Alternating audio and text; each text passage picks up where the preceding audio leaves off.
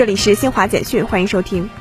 记者从科技部获悉，为明确“十四五”时期城镇化与城市发展领域科技创新的总体思路、发展目标和重点任务，科技部、住房城乡建设部日前印发《“十四五”城镇化与城市发展科技创新专项规划》。